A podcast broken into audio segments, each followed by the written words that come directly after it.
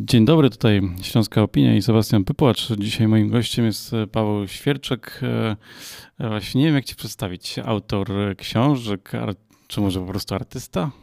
Dzień dobry. E, nie wiem. Ja gdzieś jakiś czas temu usłyszałem takie pojęcie jak kariera hybrydowa i to jest chyba to, co robię, bo robię bardzo różne rzeczy. I e, tak, piszę, występuję, organizuję kulturę. Kariera hybrydowa to chyba też sobie zapiszę i wykorzystam. E, ale obecnie zbierasz e, środki na mm, powstanie książki o historii społeczności LGBTQ na Śląsku. E, tak, zbieram i środki, i same historie z tej społeczności. Jedno z drugim jest powiązane, bo Śląsk rozpięty historycznie między Polskę, Niemcy i Czechy wymaga tego, żeby w tych trzech krajach poszukiwać źródeł, e, no a to wiąże się z różnego rodzaju kosztami. E, więc e, gdzieś tam razem z kolektywem Śląsk Przegięty pod auspicjami, którego ta książka powstaje, postanowiliśmy, że założymy zrzutkę i trochę w takiej formie przedpłaty na książkę można nas wesprzeć. Potem, jak będzie gotowa, to dostać ją w wersji drukowanej albo cyfrowej. Ale też już w opisie rzutki e, kilka takich e, historii zaznaczacie, czy nie wiem, może mógłbyś jedną z nich trochę nam um, rozwinąć, na przykład, nie wiem, pisarza e, Bieńka chyba jest taka najbardziej e, funkcjonująca chyba powszechnie, tak mi się wydaje.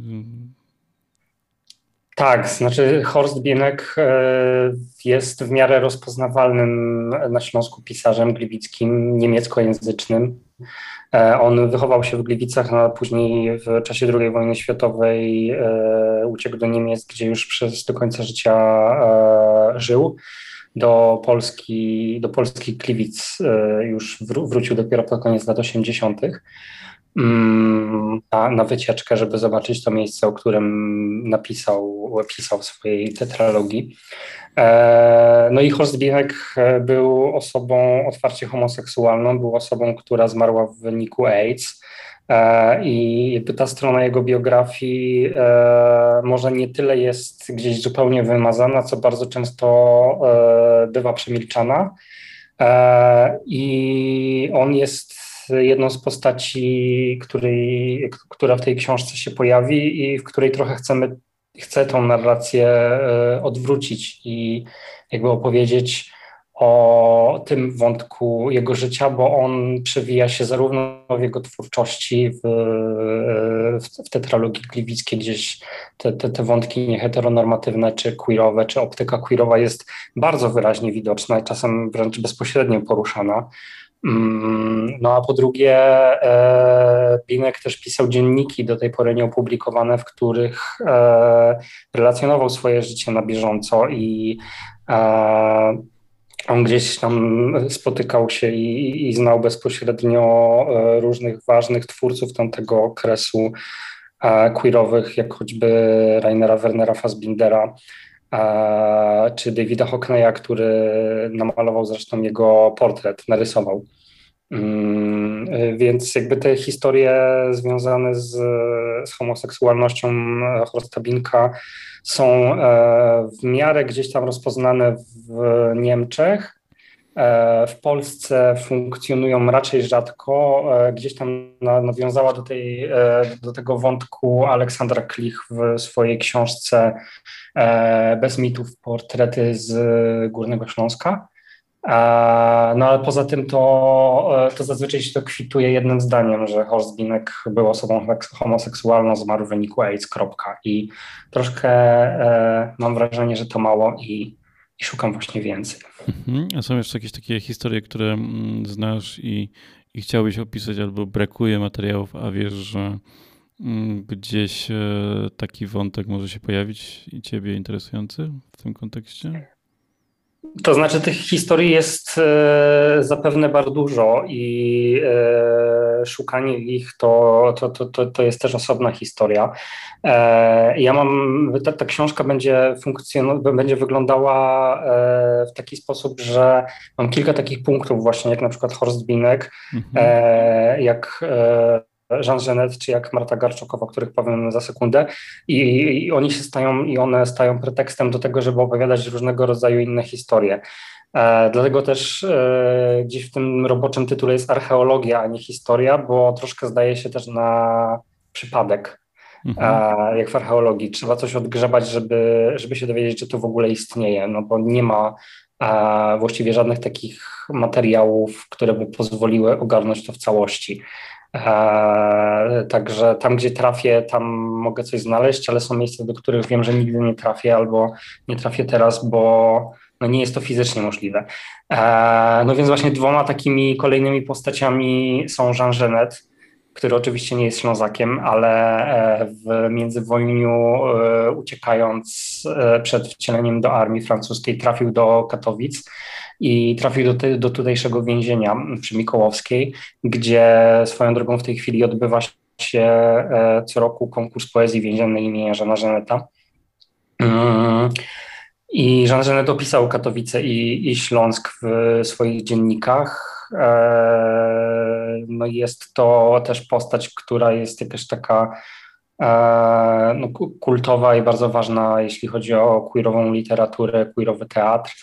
Mm, e, I, i, troszkę on się stanie właśnie takim pretekstem do opowiedzenia o tym, jak wyglądały Katowice, czy jak mogły wyglądać Katowice z jego perspektywy w, e, w latach 30. E, i jak się tutaj wtedy żyło i mogło żyć osobom nieheteronormatywnym.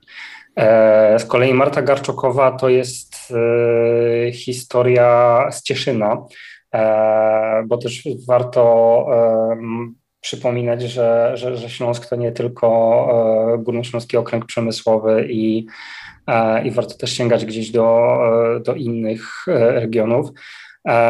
Tak naprawdę nie wiemy, czy Marta Garczokowa naprawdę istniała, bo natrafiłem na nią dzięki Wojtkowi Szotowi, który podesłał nam artykuł mm, z, z gazety cieszyńskiej z lat przełomu lat 20. i 30. E, pod tytułem Lesbijsko miłość na Maskenbalu. I tam jest właśnie historia Marty Garczokowej, e, która mm, przyszła na bal maskowy e, w męskim stroju i tańczyła z kobietami. I, i, I jakby z kolei ta historia znowu jest po pierwsze pretekstem do tego, żeby zobaczyć, jak to wyglądało w Cieszynie. Po drugie, jest pretekstem do tego, żeby przyjrzeć się w ogóle historii e, śląskich e, lesbijek. E, a po trzecie, właśnie ona jest o tyle ciekawa, że prawdopodobnie taka postać pod takim imieniem nazwiskiem tak naprawdę nie istniała. Gdzieś tam robiąc wstępny research nie udało mi się odnaleźć takiej, takiej osoby w archiwach. Więc prawdopodobnie autor tego artykułu E, to imię zmieniła czy wymyśliła, może po to, żeby zachować anonimowość, ale to też bardzo wiele mówi o tym, e, w jaki sposób e, jeszcze to niedawno opowiadało się o osobach nieheteronormatywnych i jak bardzo trzeba było dbać o swoje bezpieczeństwo nawet w takich sytuacjach.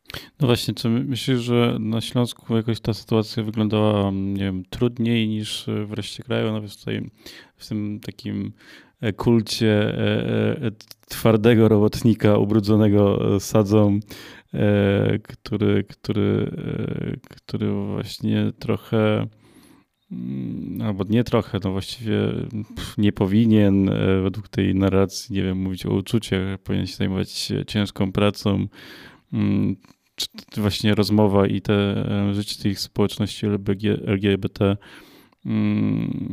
przed laty, bo teraz to już trochę inna sytuacja, mm, e, jak mogła wyglądać? Czy, czy, czy wyglądała inaczej niż w reszcie kraju, czy, czy po prostu tak samo mm, trudno było w, być, e,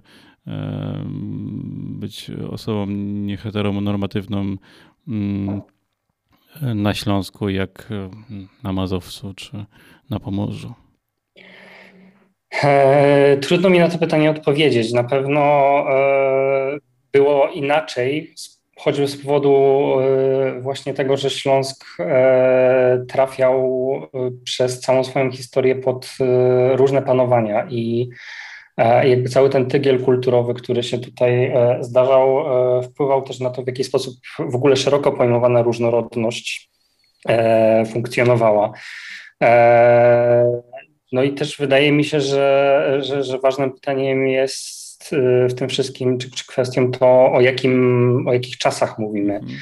Bo, bo czym innym będzie właśnie, jeśli będziemy mówić o, o Śląsku międzywojennym i, i, i czasie powstania plebiscytów, a czymś zupełnie innym e, kiedy będziemy mówić o Śląsku, nie wiem, lat 90. czy XX wieku, czy w ogóle o Śląsku z XVII wieku, bo, bo też gdzieś takie wątki eksploruję mm, we wsi Lubomia, z której pochodzę e, w XVII wieku były procesy oczary, i, i gdzieś tam e, jakby ten wątek oskarżania o czary często był łączony e, z wątkami oskarżania o homoseksualność. E, zresztą e, gdzieś tam nawet znalazłem takie e, filologiczne rozmyślania na temat tego, że słowo ciota kiedyś było używane do określenia czarownicy, a potem ono jakby płynnie przeszło do, do, do określania e, homoseksualnego mężczyzny wulgarnego. Więc te takie powiązania mm, też gdzieś się tutaj znarzają. I na przykład jeśli chodzi o, o kwestię czarownic, no to e, na Śląsku tych procesów było zdecydowanie więcej niż e, w reszcie Polski, no z tego powodu, że Śląsk w tych czasach e, nie był polski, przynajmniej do, nie, nie w całości.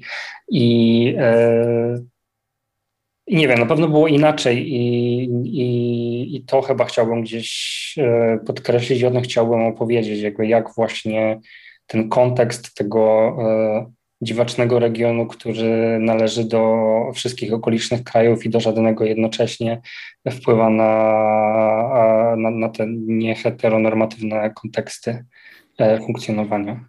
Dobrze, tak e, słowem domknięcia naszej rozmowy, jakbyś e, podsumował, gdzie szukać i jak można Was wesprzeć i może mniej więcej trochę o tych progach, które macie ustawione na rzutce. My na pewno ją podlinkujemy, ale tak jakbyś to o, o tym kilkoma słowami opowiedział. Tak, więc książka powstaje E, w ramach projektu i kolektywu Śląsk Przegięty, który działa już od ponad trzech lat. Można nas znaleźć właśnie jako Śląsk Przegięty na Facebooku i na Instagramie, tam wszystkie szczegóły. E, można nas wesprzeć dowolną kwotą. E, za kwotę 30 zł lub więcej oferujemy książkę w formacie cyfrowym, za kwotę 50 zł lub więcej książkę w formacie w formie drukowanej. E, I książkę planujemy wydać e, we wrześniu i celujemy w to, żeby e, jej premiera odbyła się w okolicach katowickiego Marszu Równości. Mam nadzieję, że to się uda. Mm, I tak, tyle. Dobrze, to dziękuję Ci. Dzięki.